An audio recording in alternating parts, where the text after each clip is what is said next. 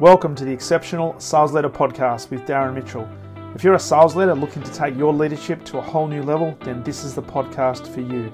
We'll be exploring tips, techniques, and strategies to help you take your leadership to the exceptional level and allow you to enjoy more money, more meaning, and better sales results. All right, welcome back to the Exceptional Sales Leader Podcast. Darren Mitchell here, and uh, a very special guest all the way from the US of A. And I believe, if I'm not mistaken, Denver, Colorado. Yes, Denver. Yeah. Welcome, Madelyn Dunlap from the Rewild Group. How are you? I'm doing well today. How about yourself? Really well. Now, it is, uh, what day is it here today? It is Wednesday here Yep. in Australia and means it's Tuesday Tuesday here. afternoon. Yep. Tuesday afternoon, and you're coming into winter. We are. Yes, it's very chilly. Uh, warmed up a little bit, uh, but we had a nice big snow a couple days ago. So uh, we are in we are in winter. Fantastic. Well, we are supposed to, Madelyn, be coming into summer, but the last few days it's been we're in Melbourne, where I am. We've had like three days close to each other under 14 degrees Celsius, and we're supposed to be coming into summer. Hasn't been snow yet, but who knows? Who knows? Hey, so welcome, welcome to the podcast. It's a great opportunity to have a have Thank a you. conversation. Always like talking to interesting people and people who Hmm. are doing some great work in the world. Uh, and we're going to talk about business today. We're going to talk, talk about stages of growth within businesses, um, and we'll see where it goes. So, I, as great. people are listening to this, and you've been listening for a while, sometimes I got no idea where this is going to go, but it is all meant to happen. It's all meant to be. So, Madelyn, as a as a beginning point, uh, if we Yeah. set the context, if you can just give the listeners a bit of a bit of a backstory in terms of um, Madelyn Dunlap and and what led you to be part of the Rewild Group. yeah, yeah. So I'll try to hit on the high points and, and be efficient with time too. Um, so today I'm the director of business development at the Rewild Group, and my story actually started as a young manager um, in a professional services organization. Worked my way up through the ranks. You know, started at entry level, and and while I was working there and growing in the organization, I was going to school and obtaining my degrees and and doing what I thought I needed to do in order to help uh, or really prepare myself to be able to help the organizations I worked for grow. Um, and there was a, a day I can recall actually sitting at my desk. Um, I'm sure there was some sort of fire that I was trying to put out. And I realized that I actually don't know how to um, help this business be more successful at an organizational level. Yeah. Um, I was, you know, a part of the leadership team, but I thought, how how could I not know that? I've been in this business for a long time. I I took all the classes and took out all the loans and you know all these things. I've got these pieces of Took out all paper that say. I should know, and I don't. Um, I was very, very fortunate to kind of come to that realization around the same time that the CEO that I worked for was on a bit of his own journey and just trying to figure out how to grow the organization. It, it was a good business, it was a lifestyle business, but it hit Mm. a plateau. And uh, you know, read all the books, did all the things that um, you know were trending at that point, and and it just wasn't making a difference. And he came across this concept that that businesses go through stages of growth. Mhm. Um, and actually, that those stages of growth do not necessarily relate back to your revenue, do not necessarily relate back to how old your business is, but it actually, based on research, ties back to the number of employees you have in the organization. And as your business grows and you add new people, you add new complexity and new dynamics. And that if you are unaware of these stages that you're going through, you can, what it feels like to a business is that you you're growing, you're successful, and all of a sudden you hit this plateau and things don't work anymore. Mm-hmm. And and you just it is almost like this invisible wall. And we took these concepts as a leadership team and and we we just dove into them and i'm not going to tell you we got them right all the time but what it did was it allowed us to start progressing we were not working harder we were not we didn't add you know we didn't bring in any capital or anything like that. It was just we had more clarity on what needed to be done and we were able to more successfully execute on those things. And about three years into the growth journey um, tons of success learned a lot of things along the way uh, tripled the size of the business, increased profit margins by 10 percentage points. We had virtually zero turnover Um, so, from culture and the money perspective and the financial side of the business, all of these things had improved. We were acquired by a, a competitor. Mm-hmm. And at that point, you know, uh, the CEO, Matt, he, he said, could ride off into the sunset, having uh, successfully ex- exited the business. But uh, instead, he said, I have to take this to more people. Uh, this was the thing that made a difference for me. And I read all those things that I was, everyone else said I was supposed to read, but no one recommended this um, until kind of a, he, he actually went to a peer and a peer said, Hey, read this.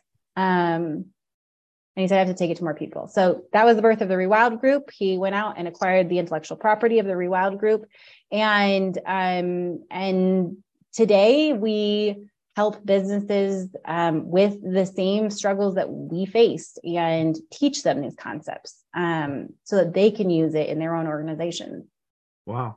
So I'm I'm interested also because I was going to ask you because we've been connected for a while on LinkedIn. The the Rewild group does that is there is there some sort of um, hidden meaning behind that, or is there where does that originate from? Yeah, I love that question, and the answer is yes. There is a meaning to it. Um, it it really relates back to or references rewilding in nature. So the idea of rewilding is this idea of infusing an element that's missing in an ecosystem. And and the most notable story, it's a fascinating story. I won't I won't retell it, but I'd encourage you just Google um, rewilding Yellowstone, Yellowstone National Park. Um, it's a fascinating story about how the ecosystem essentially was on the verge of collapse. They tried all these different things to address what they saw, which were surface symptoms. They tried to fix the surface symptoms, but it wasn't until they identified an element that was missing in the ecosystem, infused that element, that they really saw this impact. And the impact was extraordinary. They did one thing and it had this ripple effect. And it really, it, it really talks about how we as an organization, how we help businesses, how we see businesses thrive a lot of consulting or a lot of consultants maybe or the industry in general they're going to come in and they're going to say well this is broken. Replace it throw it out cut it you know fix it. And we take a bit of a different approach. Most organizations are doing a lot of things well. Most organizations that are looking for consulting services that that are at the point where they're actually wanting to work on their business they're doing a lot of things well but there's some gaps. There's things that are missing in their business ecosystem. We identify those things and we help them infuse through the use of a lot of knowledge and principle and structures these things that are not going to fix the surface symptoms but really to get at the root causes and have these ripple effects that impact their business both in their current state and then for years and years to come. Yeah. Yeah, got it. And as you're talking there and you're describing the, I guess, the birth of the Rewild group and the way you were talking about the the business, how you were sort of plateauing, it kind yes. of it kind of reminds me of the fact that in many cases, and particularly this happens with leaders as well, often the skill sets and the attitudes and the behaviors you get to a certain level mm. but also the behaviors, the attitudes, and the perspectives that perhaps will prevent you from getting to the next level. So it means we've got a there's there's one fundamental thing missing, or a couple of things we just need to make a, a tweak to. That can be the difference that makes all the difference. It does. I mean, it. I'm not going to tell you that every time the business leader can make the change can fill the hole. I, I think that's a it's, it's an idealistic thing to say, and I would that the reality is is that sometimes the shift that's required cannot be done or achieved by the current leader. Mm-hmm. But what I hate to see, even more than a leader who's reached a point where they maybe not are not the best leader, best person fit for the job to lead and grow the organization. What I hate to see more than that is somebody who's working so hard and has no idea why it's not working. Yeah. Um, because you know, if you're in that situation and you have an organization, you've grown to a point and your skill sets and your leadership style, they're just not going to take it to the next level. There's a lot of options out there, right? You can bring in a professional CEO, you can get outside help, you can exit the business and mm-hmm. let it go on to that. But the CEO who has had success and is stuck it's just this awful thing to watch um, as they struggle, not because they're not working hard, but but because they're focused on and they're doing the things that are not serving the organization yeah. in the ways they used to. Yeah, And May, I'm just wondering also as you're talking whether that's a symptom symptom of, I guess, the growth that they've gone through up until that point where mm. they've been they've played a certain role uh, mm. in in a certain evolutionary process of the business, if you like, and it requires a, a different, I guess, a different approach uh, at different stages of the business. And I just look back on my own career and the corporations that I've worked for, and the senior leadership group. There was almost like a season where they needed a certain type of leader yeah. in that season in order for that organization to thrive in in the marketplace.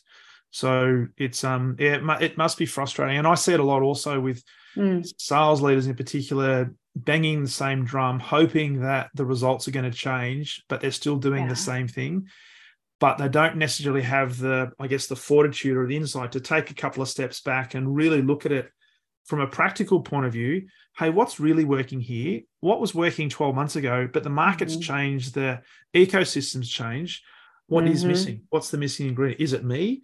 Is it the way we're doing things? Is it the culture? Yes. Is it the people? Yeah, no, 100%. And I think your point is so it is so important to understand that we're naturally wired in a certain way and sometimes our natural inclinations skill sets attitudes who we are align very well with what our business needs mm. And as you grow it sometimes well in fact often that changes and so for example like a stage one to two business in our methodology goes up to 19 employees, one to 19 employees. And that's going to be an owner centric business. This is a business that revolves around the owner. Yeah. Um, the owner is the business. And then you take this huge leap between stages two and three. You're moving to an enterprise centric business. This is a business that stands on its own, where delegation is critical. And I can just tell you that those two leaders, the ones that lead owner centric businesses and the ones that lead enterprise centric businesses, are different in so many ways. And some of them can make that transition. But I would say there's probably an equal number that can't. And mm. the worst part is, is that a lot of them are trying to grow their businesses without realizing that's a requirement, that they yeah. have to do that. Yeah.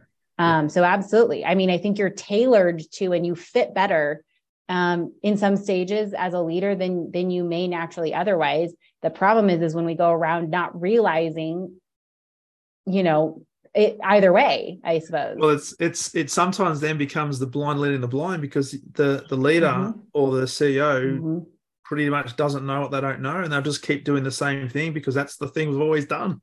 yes, yes. I mean, and it makes complete sense. If this had been the key to your success all along, you as the expert, you as the leader of everything involved in every project, yeah. um, you would continue to do that. And when and it may be too you may realize too late that that really the key to success is how well you can delegate that information how well you can groom um, future leaders in your organization to expand and grow the organization mm. those leaders hit burnout right those leaders are they lose people because people feel micromanaged and the, the type of talent you need at that level is uh, you know they're eager. They want to be growing and contributing. And when you've got that very talented ceo who doesn't realize the rules have changed um, in the organization what the organization needs for have changed they're dead in the water.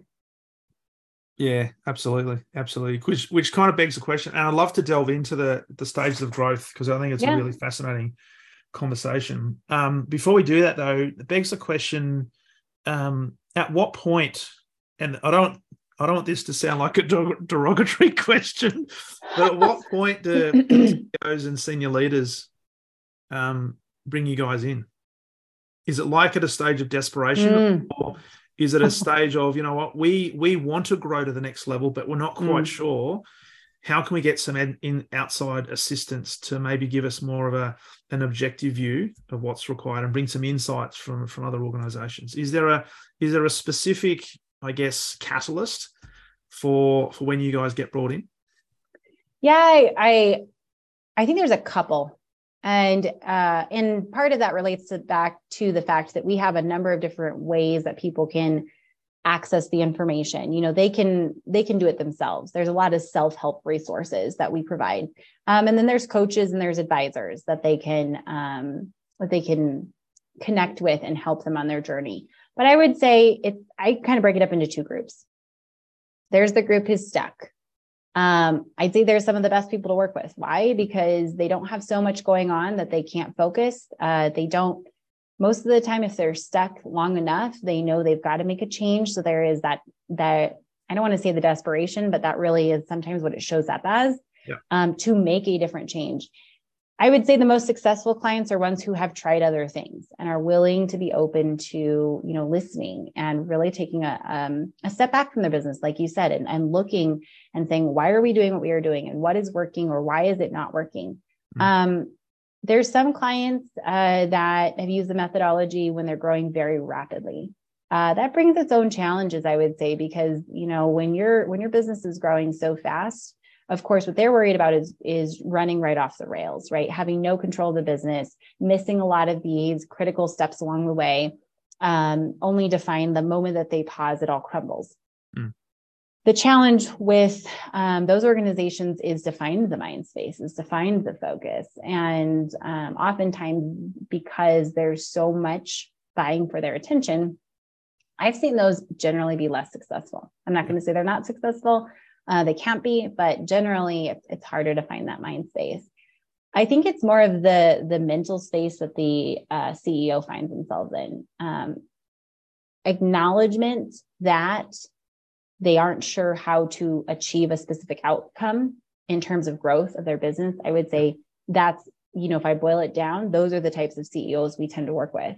Yeah. Um, whether it's they're declining, they're growing fast, they're stuck, all of them are CEOs that have a vision for where their organization could go and um, for whatever reason haven't been able to get the, there or aren't certain they can get their business there and want yeah, help. Yeah.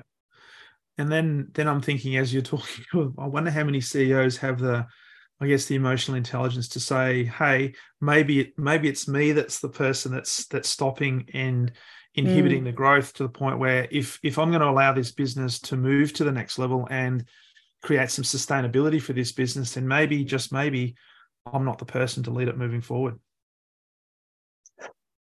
Yeah, I don't know what what percentage that is, but I would like if I had to bet my life on it, I'd probably put a small number there. That, Very small. hard. That's so That's hard. Right.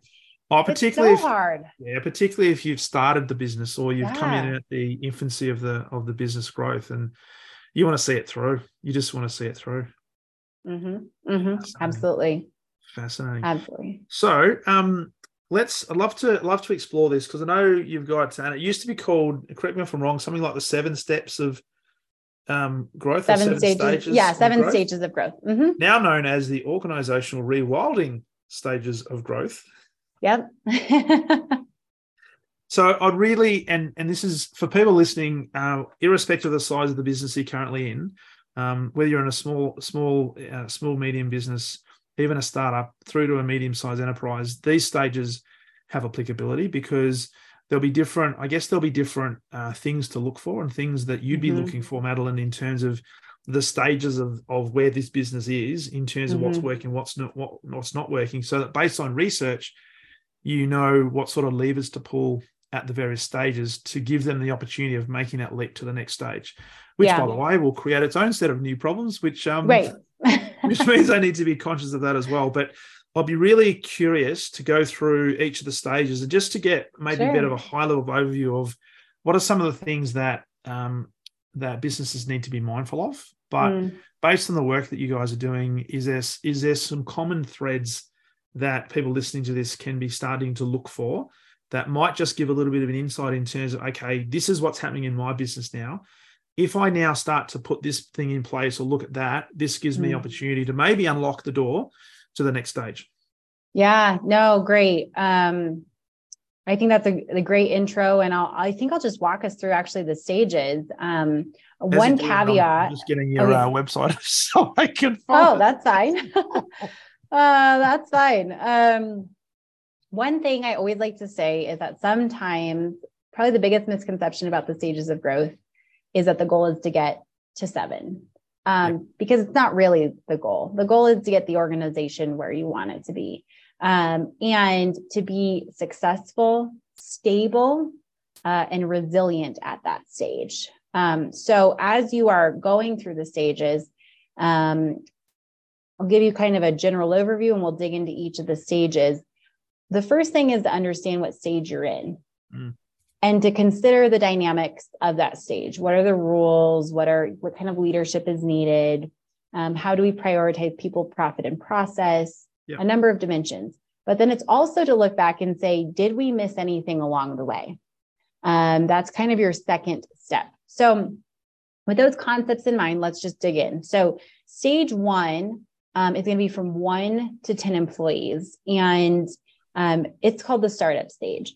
Um, you know, when when we think of startup, I know that something comes to mind that isn't always necessarily um, an accurate depiction of what we see stage one businesses being, because there can be a 15 year old professional services stage one business. Um, yeah.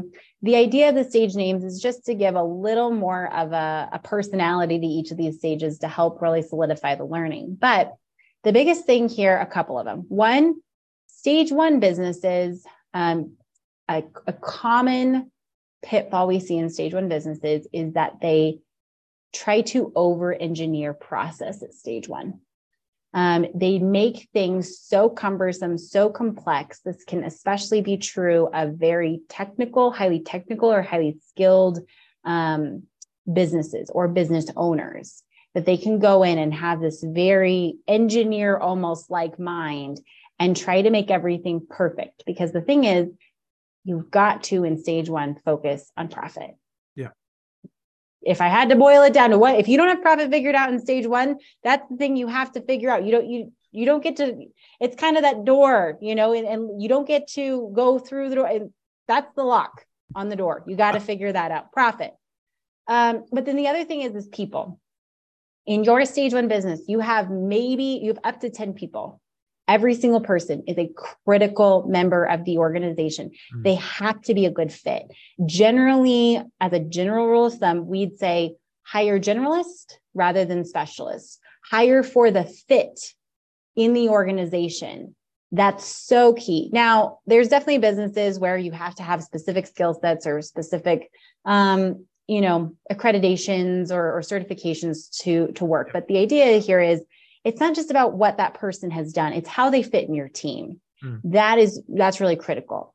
Um, growing up then to stage two profit remains very very important. But as you have now from 11 to 19 employees in the ramp up stage is what we name this mm-hmm. um, process becomes more important. So process is how we standardize things. Process how we keep things consistent how we keep things scalable how we th- keep things trainable that people can come into the organization, be onboarded, and can deliver the same experience to our customers or clients that another person in the organization does as well. So process becomes more important. We're not saying there's no process in stage one. Um, in stage one, though, you don't want to have the rigidity keep you from being able to grow. You're still probably feeling things out. Yeah. Um, stage two, then ramp up the process a little bit. Um, the other thing here is that the the CEO needs to start or be looking ahead to stage three, where they're going to enter into that very challenging transition from owner centric to enterprise centric. Um, stage three is delegation. Mm. That is a perfect, perfect word probably for any stage three business to have front of mind, because here the span of control um, it just exceeds an owner's ability to be involved in every single thing where they had maybe been able to in prior stages. 20 to 34 employees. And the biggest thing here is making that transition identifying those key leaders in the organization that can be that supervisory managerial level um, that can have values and um, and culture buy in that is consistent with what the CEO has developed. So making those very clear here. Again, you're trying to take what the CEO, the the business the CEO built and you're trying to you're trying to grow that in a way that is not dependent on the CEO. Yeah, so, so almost you want you want to be able to leverage the CEO and get people of like mind who have the same exactly. thought process, the same approach, and that's where you mentioned values. That's where values become really important in terms of critical. Everybody on the same page. What sort critical. of standards do we have in place?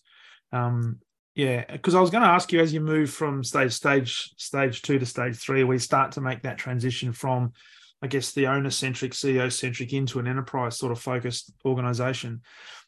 At what stage does the organization or the CEO have to start thinking ahead and start almost mm. acting as if they are one or two stages ahead so they can start to set the platform? Is that is that part of the thinking process or, or... it is? It is. There are in the methodology, there's a number of dimensions, and I think of them as kind of lenses, or if you think of like facets of a diamond, you're you're looking at different pieces of the business, and there are specific dimensions that can be kind of worked ahead on. If you're if you're working ahead, there's others that don't make as much sense to do that. Um, but that's absolutely a dynamic that we've got some very uh, advanced, high performing stage three businesses that have a lot of the rules in stage four and are maybe starting on some rules in stage five so that those transitions are easier. Mm-hmm. Um, there isn't a, I wouldn't say there's a, a specific um, formula for when you start preparing, but what I what I would say is almost always true is that a CEO who's looking forward to how things are going to change and when they're going to change and preparing for that change they're going to navigate the change a lot better than the CEOs that that's yeah. not. Yeah. Um.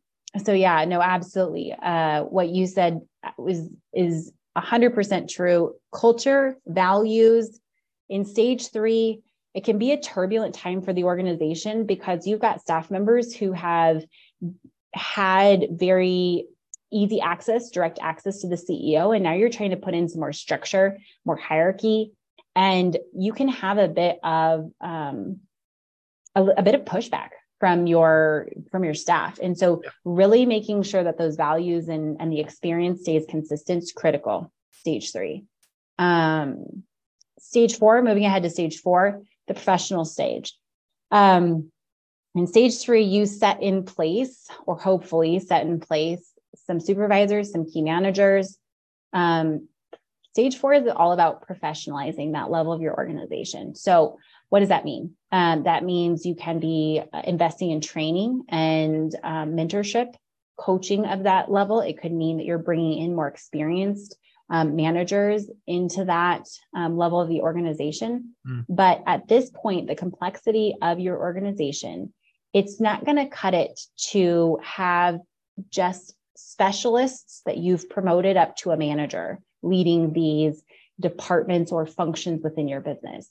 So these professionalized managers need to be encouraged to um, really own and grow and strengthen their areas of the business. So they need to become the subject matter experts for that area of your organization and really foster excellence in business development, in operations, in support services. Yeah.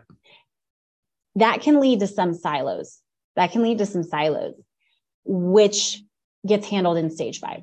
So you need to invest in stage four professional managers and process. Huge, huge, huge in process. So we focus on process in stage two um, as we were getting more complicated and more people. Stage four, it's a different level of focus that's required on process, um, process and systems. I would put in mm-hmm. here. If you miss that, you're going to really struggle to scale.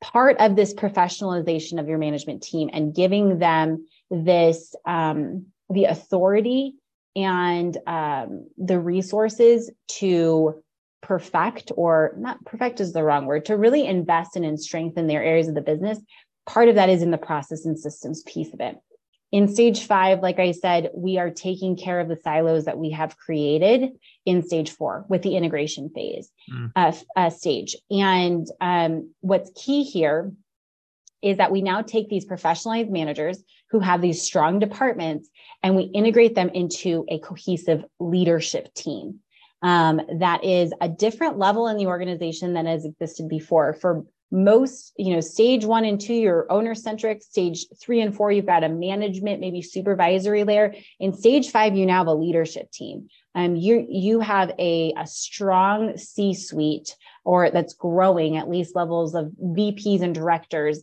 um, that are helping to really lead the the day-to-day and the strategic initiatives at mm-hmm. this point.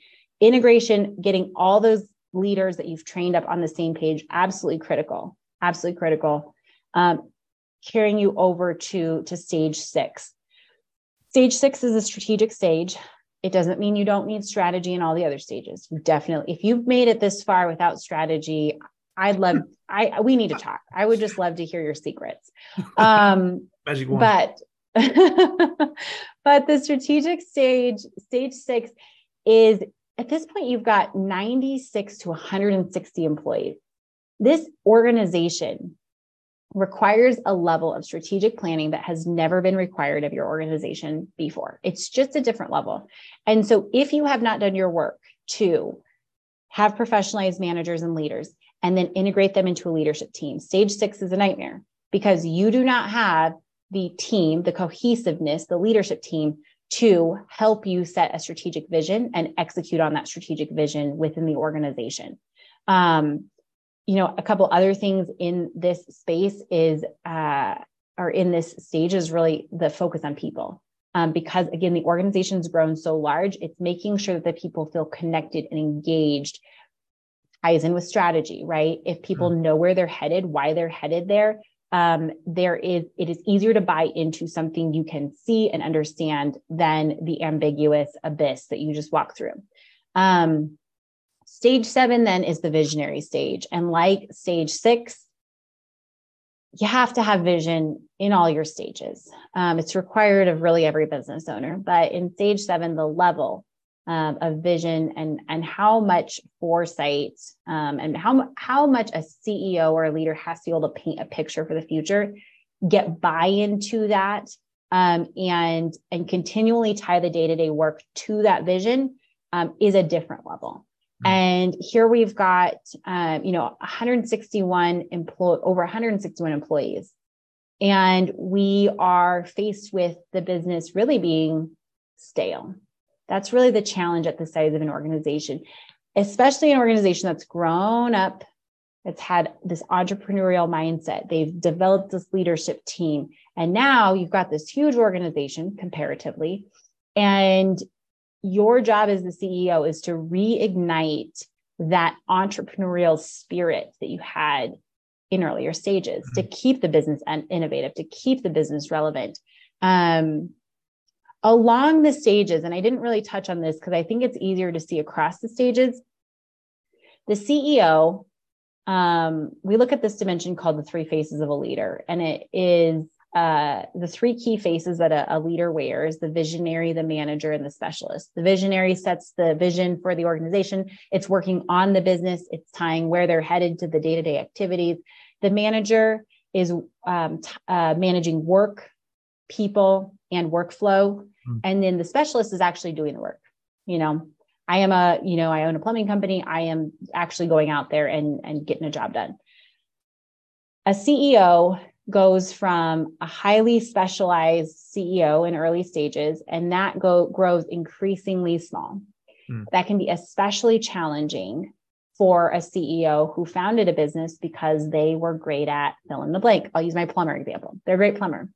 Um, the other dynamic that we see across the stages is that the manager face starts out small because the organization is, you know, small, it's not as complex and then it gets very very big in the middle state in the middle stages stages three four five where we are developing a that management team where we're developing that leadership team. And then it tapers off a little. Mm-hmm. the visionary phase is very heavy at the beginning. Where are you headed? What are you trying to do? How do you get people bought into what you're doing? Yeah. and then huge at stage seven you spend a lot of time as a CEO of a, of a 300 person business working on the business. I mean, that's, you know, the majority of your business. So there's dynamics that are going on that relate directly back to the business, but there's also components of what we look at that really are very focused on the CEO themselves, that that top executive and how they have to grow and change and adapt. Phenomenal. Phenomenal. And when you think about it, I guess the um, and this is why the why I asked the question: How many CEOs see it, see it through? Because there might be some CEOs that say, you know what, I love the visionary stuff up front. Yes. I love being a specialist.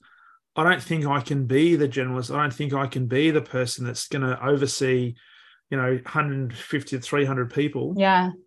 uh, so i want to go back i'm going to start again so you'll see these perpetual entrepreneurs that that keep doing some startups and they'll move from from from startup to startup Yeah. and then hand it off at a certain stage Absolutely. Absolutely. They they use the things that they're that they're great at, right? Mm. At highest and best, right? They're Yeah. they are really focusing on the things that they do well and and and leading businesses that have needs that align with those skill sets. Right. We I'll t- I talk a decent amount about this idea that your business is an entity and we you know, we all take personality tests, strengths finders to learn about ourselves and yet, somewhere along the way, we've just decided we don't have to do that for our business. We don't have to understand our business. We don't have to understand what our business needs, what its strengths are, what its weaknesses are. That can relate back to the industry you're in, the size, the age, you know, all sorts of things. Yeah. But we just don't take the time to learn the business. And, and that le- puts us in this space of not really knowing what the business needs and not being able to either adapt to what the business needs or I identify that this isn't really the right fit for Mm. me, uh, Yeah. for my skill set.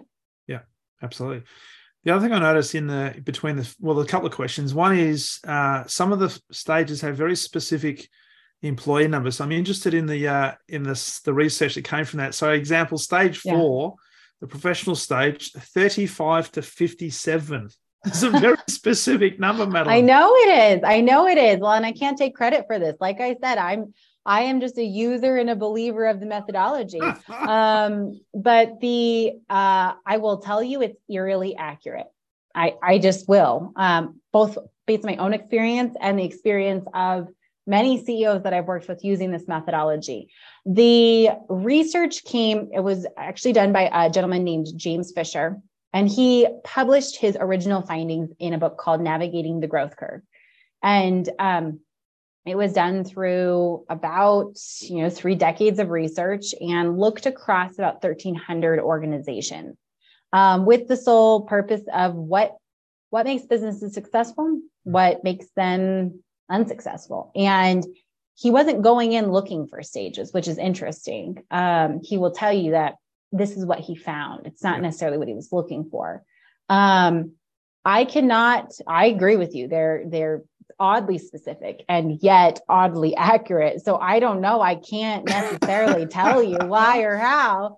Um, it is what it is it is what it is and and i will tell you that there are things called transition zones which span into you know the end of one stage and the beginning of the other where there is just like in nature as things transition it's a bit of these uh, it's a little bit chaotic because you are transitioning you almost have a foot in each stage Yeah. um so there's a little wiggle room there Hence, hence, I just noticed on your diagram you've got the flood zone between one and two, between Yes. three and four, and between five and six. uh-huh then we've got the wind tunnel. The wind tunnel Yeah. between two, three, four, five, Oscillates. and six, seven. oscillates. Yes. Another thing that he would just tell you, I wish I could tell you why, but that's just what happens. So the, the transition zones are again they're they're transitionary period, right? Period of chaos where you're where you're growing from a stage one to a stage two. And a wind tunnel is really where the the things that served you before the structures the processes the systems sometimes um, they no longer work and so it's it's a period of really having to go through and evaluate uh, and get rid of i think of out with the old in with the new mentality. Um, and that doesn't mean you, you're letting go of all your team. I mean it really is identifying you know it used to work to track our inventory on a spreadsheet. And now we've just gotten to this point where that is the business is too complex to do that. Um, and then the the uh, flood zone often presents itself as a, a flood of work. Um, so that as you're growing through these stages, that typically at these growth points, that there is um, a push of activity that tends to push you into that next stage.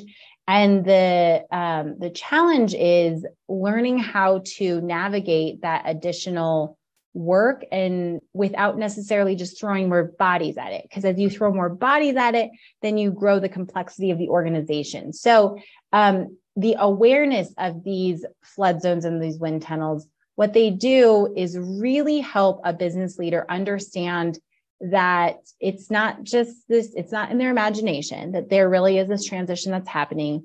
And what they need to emphasize is structure, really mm-hmm. giving their organization, you know, this is what we're focused on, this is where we're headed, this is why this is happening, uh, this is how we're going to get through it. And here's what we're going to focus on, right? In times of chaos, I uh, Matt will use the analogy. He talks about it's like going through um, if you're whitewater rafting, and it's the guide saying, okay, even even if you're hitting rapids, if the guide is saying, okay, we're going this way, everyone row in this direction, everyone's safer, everyone's clearer. There's even in a time of chaos, there is a level of comfort and ease, um, and at least understanding where you're headed and, and what's yeah. coming. Yeah, because that's because you've got a leader who has certainty, who has confidence, yes. and maybe yes. he can hit because when you think about it on a whitewater rafter, they're probably sort of either kneeling or standing up, so they can probably see further mm-hmm. than anybody else anyway. Mm-hmm. So, mm-hmm. which means they're kind of metaphorically one or two stages ahead of everybody else. Exactly. Yeah. Exactly. A hundred percent. Wow. So when you think about all this, because uh, one of the things I was thinking about is um, because you mentioned before that the the stages are purely based on or, or pretty much based on the employee yeah numbers based on all the research yeah. um, mm-hmm. i'm curious to know and whether you found this whether uh, if a business is of a certain size can they be punching above their weight or below their weight so the i guess the the essence of the question is how many businesses sometimes for whatever reason it could be the lack of vision from the ceo or not playing their part or not getting the right professionals in um, can they go backwards and not so much in terms of their employee numbers mm, but can you mm-hmm. for example have a, a for all intents and purposes an organization in integration phase so stage 5 58 to 95 employees but from a maturity point of view they're really at stage 4 still I would say all the time. I mean, okay. maybe the majority of this. I, that that's maybe that is maybe an exaggeration. It's very common. Okay. It's very common. Um, and the way I think of it is they're a stage five business, but they're operating like they're stage three. And that is the um, that's the reality for many businesses that there's a gap, and that gap is creating a ton of organizational trauma. Mm. Um, things are chaotic, things aren't working the way they're supposed to be, turnover is excessive, the CEO is burnt out.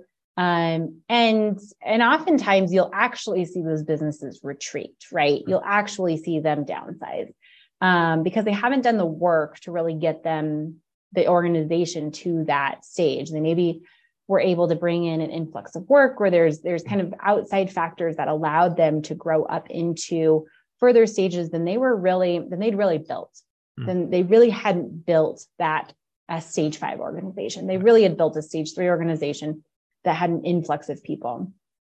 And you know like i said it, it really the goal isn't necessarily to get to stage seven. So that organization might say no we're good at stage three. We'll retreat back to stage three. But for the organization that says no we want to be at this kind of this level. This is this is where the you know revenue per employee based on our industry gets us the you know x y and z goals as we kind of backwards uh, or reverse engineer what we want our business to be then it's okay well here's the gap and mm-hmm. how do we what do we have to work on to bridge that gap from a leadership perspective from a from the the non-negotiable rules in business development and finance and leadership and culture you know all these things how do we then bridge that gap mm. so it also says to me that there's no there's no real specific time frame because it'll be different for different Mm-mm. businesses because there's so many different factors that go into that and I mean, my my own view of, of this and looking at businesses that I work with, often they get into a stage where they want to they want to become almost bigger than they are, but too quickly. And they mm-hmm. become yeah. almost a victim of their own growth and they don't oh, get the results they thought. And then they, they're forced to retreat. Mm-hmm. So I know mm-hmm. the answer to this question, but um, I'm going to ask it anyway. That's fair. uh, for organizations that are looking to go through the seven stages, there's there's going to be an evolutionary process. Um, how important is patience, but also the I guess the length of mm-hmm. time that an ordinary business or an average business, and by average, I'm saying not an average business, though obviously a, a typical business um, Yeah. spends in each stage before they get to a point where they can be sustainably successful at stage seven? Yeah, there's I mean there isn't really um, a magic number as you as you pointed out. Patience is critical. Um, also uh, there are some organizations that have leaders that just have a, a different level or a different pace that they work with organizations that are you know, that run a different pace. And so I would say there's no reason you can't go through the stages quickly, but you have to do the work, Mm. right? So it's kind of like, you know, building a house. I you could take 10 years to build a house. You could take 5 months to build a house, but what you have to accomplish in that time period is is relatively the same. Um, if you can get it done in 5 months and if you can do it well in 5 months, um, then you will have the same benefit as the person who it took 10 years. You'll have it earlier. Mm. You'll have it earlier, and that that might better suit your goals. Yeah. Um, but it's about doing the work and getting those structures in place along the way. Yeah. And if you know you're headed to stage five, maybe you can take on each step with that in mind.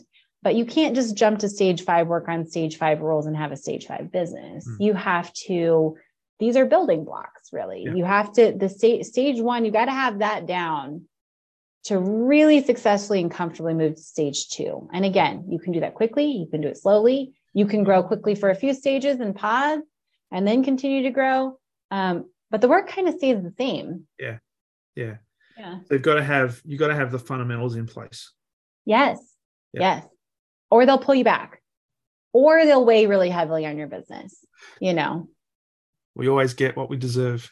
I don't know if I want to say that. Some days it's like, "Oh, I don't think I hope No, I don't deserve this. but a, but a good leader will also say, "Hey, what's what what have I done to create this? Right? Am I Yeah. am I trying to push? Am I trying to push my business? Am I trying to push my team? Like, is my vision so much bigger than everybody else that it feels like they're just I'm carrying these guys the whole time? So yeah. mentioned patience before, and I think that's one of the most important things that we need to have in business, particularly as leaders Mm. because as leaders we can sometimes be very impatient thinking that hey i know how to do this i've been there i've done that why Yeah. can't anybody else see it what i can see come on oh yes, yes. Isn't that we've all heard that? Me probably more than once. Probably Yes, more than once. absolutely so good leaders uh, can see uh, uh, beyond themselves and not, and not make it about themselves hey the other question i had for you with with this is particularly if you get to an organization where you're at you're sort of from a structural point of view sitting at stage seven and you mentioned it before you've Yeah. got different different teams and potentially different silos Yeah. Can you have and i think i know the answer to this um, can you have an organization with teams who happen to be in a different stage of growth Yeah, absolutely. So we commonly are we most commonly apply this methodology at a business level.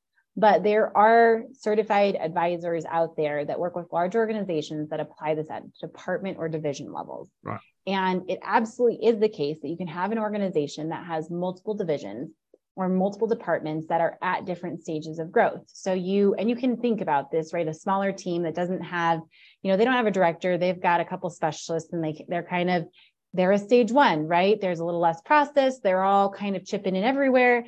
And for them, the right people is critical. Um, having, you know, being able to grow, being dynamic. Whereas maybe the the d- department next to them, huge department, right? You maybe, maybe comparatively, it's a hundred people, and it's like, well, no, we've got managed supervisors and manage directors and VPs, and everything is so structured. And we've got our strategic plan out for the next, you know, 12 months.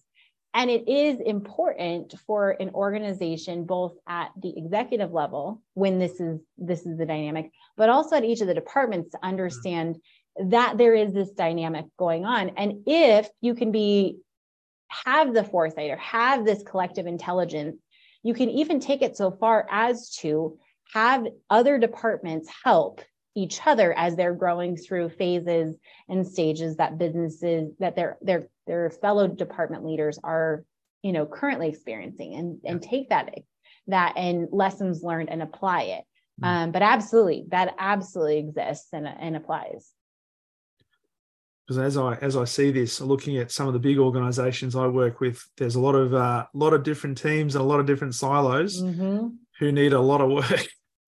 and who are and you said it before often the leaders are actually um, let's just say good technicians they might have been great journalists yeah. they might have been really good individual contributors who have been tapped mm-hmm. on the mm-hmm. shoulder and say wow Madelyn you're an extraordinary individual contributor you've got a lot of knowledge in this area i think we're going to make you a manager and if you're not equipped with the systems, the process, the thinking yes. behind it, it, it can be a bit of a, um, you know, talking about a flood zone, it could be a flood zone and a wind tunnel all into one. It's a disaster. Yeah. Yeah. I mean, we, um, I spend a decent amount of time talking about managers as well. It's a critical part of this growth um, journey is is having those right managers in place. And mm. um, we, on average, are are giving managers or promoting people to a level of management with response management responsibilities over a decade before we ever train them to do that. Um, when they look at the average age of managers, people or that be, people become managers, and then the average age that people receive their first any sort of mentorship, coaching course, anything, um, and we just wonder why managers don't aren't successful. It, it is there's a huge gap there. There's mm. a huge gap. And when you look at it in terms of the organization, and that's why I have such a passion for that piece of it is it is critical to the organ. It's not just about your man, it's not about that person, it's about not about that manager. It's about the success of your organization. If you cannot figure out how to empower your managers, mm. um, grow managers, mentor managers, you are essentially agreeing to either struggle from stages four and beyond or be stuck in stages three or below. Yeah, absolutely. And I was going to ask you also, do you do you work with organizations purely in in America, or you've you have you no. gone global yet? we have, we have. Um, I wish I could tell you that we had all this foresight and and we just planned it all out. But then, you know, COVID happened actually, and that took us global because uh, our certification programs went online. And so we've got a couple individuals actually in Australia um, we have um, a number in Canada, in South America, in Ireland, um, one in South Africa, actually. So um, pretty well dispersed, actually. Yeah. yeah. Nice. Nice. Love it. Um, and as we kind of get towards the the back end of of this yeah. podcast, the um, and you're given a great, I guess, overview of the different stages. And I think anybody mm. listening to this irrespective of the size of the business that they are in, yeah. certain things they need to be listening to and, and, listening for in terms of maybe identifying where their business is at in terms of their mm-hmm. their stage. Um, is there is there some key? I'm not going to ask you for the magic pill, but are, are there some key key areas that you um, you tend to focus on when you go into businesses, uh, irrespective of the stage? Now, I know you mentioned people profit and processes. Mm-hmm. i guess overarching that is is the is the culture that we develop irrespective of the stage.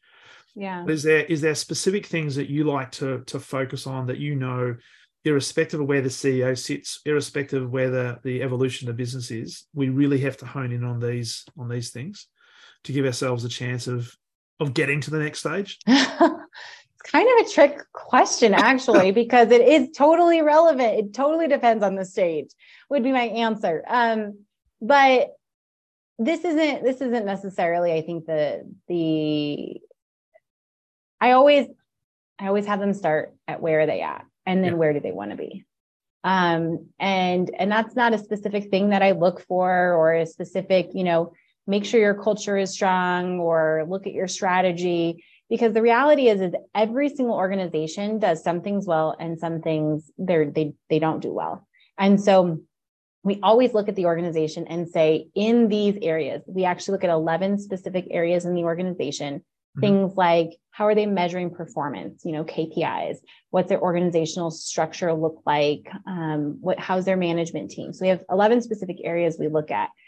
And we help a business see where they're at in each of those um, those are our elements. Those are the things that we see need to be infused. But what stage are you in, and where do you want to go? Um, that's that's the starting point. That and and the, and it's and it's an easy thing to figure out too. Yeah, yeah. Just ask the question. How do you do your research. Yeah, there you go. Find out. But easy answer, magic pill. Yeah, exactly right. And I know, I knew it was, I was, I wasn't trying to set you up to give me a different That's answer because okay. I knew that. But what you say there is is really important because for any leader, for any CEO, for any business owner, it's about establishing and identifying where reality is right now.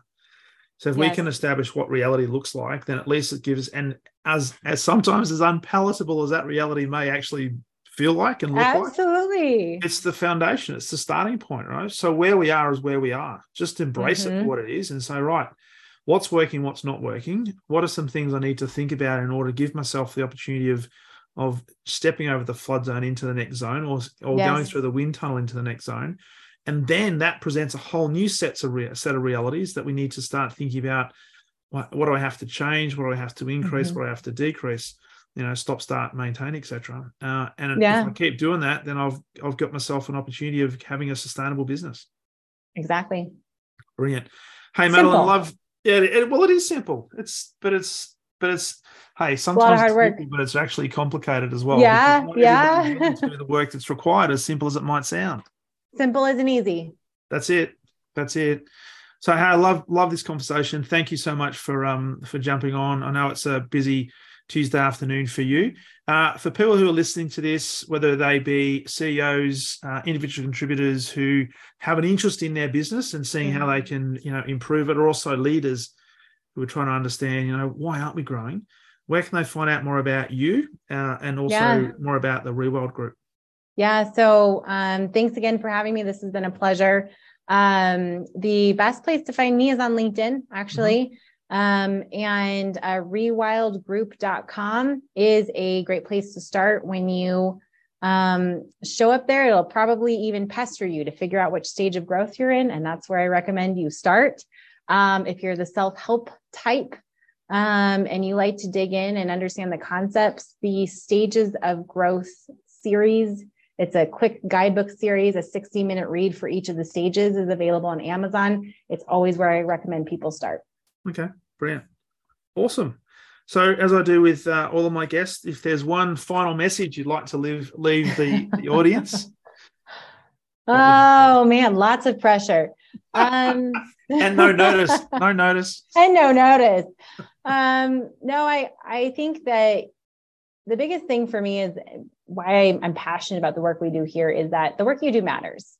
Um, that is foundational to what we believe here at the Rewild Group. That that work matters. It's important, and uh, that's why we work so hard to create good workspaces and workplaces and and and build successful businesses. Is because the people that work in great businesses um, they go home as better versions of themselves. They are better spouses and parents and children and contributors to society. And so, for me and for all of those listening, you know, just a thank you for the work that you do and the work that you strive to do um, because it matters.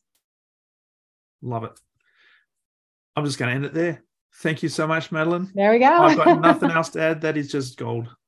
Greatly appreciate you spending time, and um, yeah, we'll have to Thanks uh, so much. have to do this again. Absolutely. Thank you. Brilliant. Thanks, Madelyn.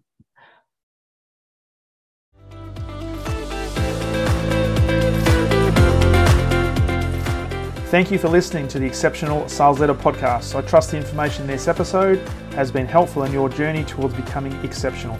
And remember, please take the time to rate the show, subscribe to the show so other people can find it. But also, if I can help you, jump on my calendar, go to leadwithdarren.com, and let's have a conversation about how I can help you along your journey to being exceptional.